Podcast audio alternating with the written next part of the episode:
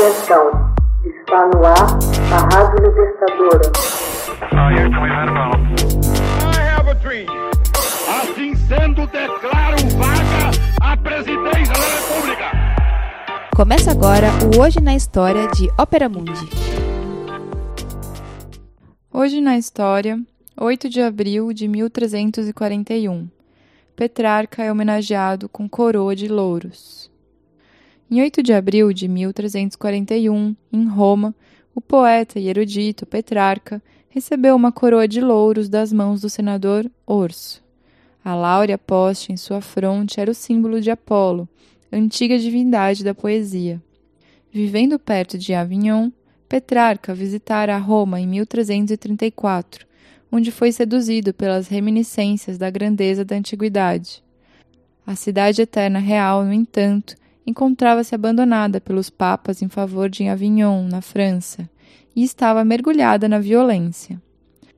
Os representantes das grandes famílias romanas, os Colonna, os Frangipane, os Orsini e os Conti, miravam-se do alto de suas respectivas fortalezas, instaladas nos monumentos da Roma antiga, e estimulavam guerras nas ruas por meio de mercenários. Petrarca tentou convencer o Papa Bento XII a voltar a Roma e restaurar seu esplendor. Antes que isso ocorresse, no entanto, ocorreu sua coroação como poeta. No 8 de abril, diante de uma numerosa assistência reunida no Salão do Senado, sobre a colina do Capitólio, fez um discurso em latim e em seguida recebeu a coroa de louros que iria depositar na tumba do apóstolo Pedro. Francesco Petrarco, dito Petrarca, está na origem da Renascença e do humanismo. Lançou também as bases do idioma italiano moderno. Nasceu em 20 de julho de 1304, em Arezzo, onde seu pai, um notário florentino, estava exilado por razões políticas. Seguiu com a família para Avignon, onde o Papa acabava de se instalar.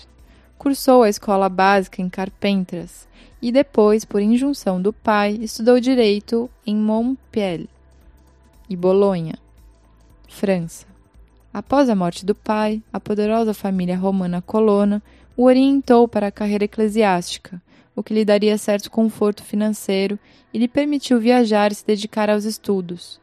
Petrarca fez voto de celibato, mas não chegou a ser autorizado a celebrar missa. Seu destino foi mudado numa sexta-feira santa, 6 de abril de 1327.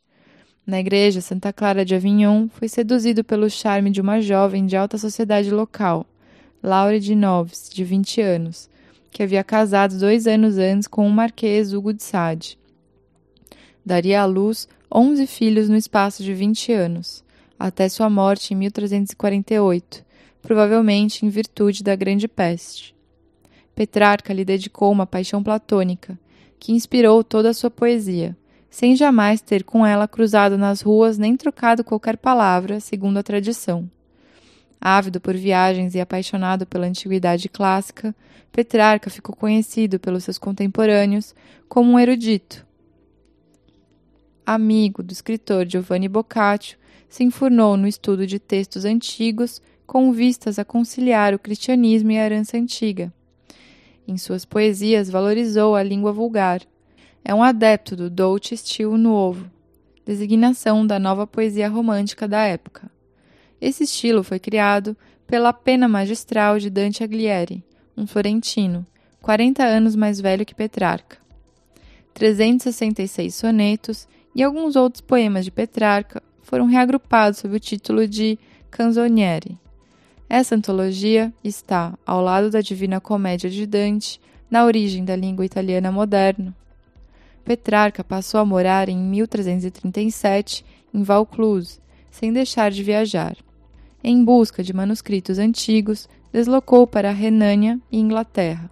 Foi acolhido nos principais cenáculos intelectuais e nas grandes famílias italianas. Manteve também com a corte pontificial de Avignon ligações estreitas que satisfaziam sua vaidade, mas também a maldizia, porque seu coração se inclinava para Roma. O Avignon é assim que veneras Roma, tua soberana? Infeliz de ti, se esse infortúnio começar a despertar. Petrarca faleceu em 19 de julho de 1374 em sua casa de campo nas cercanias da cidade de Pádua. Hoje na história, texto original de Max Altman, organização Haroldo Cerávalo, gravação Michele Coelho, edição Laila Manuelle.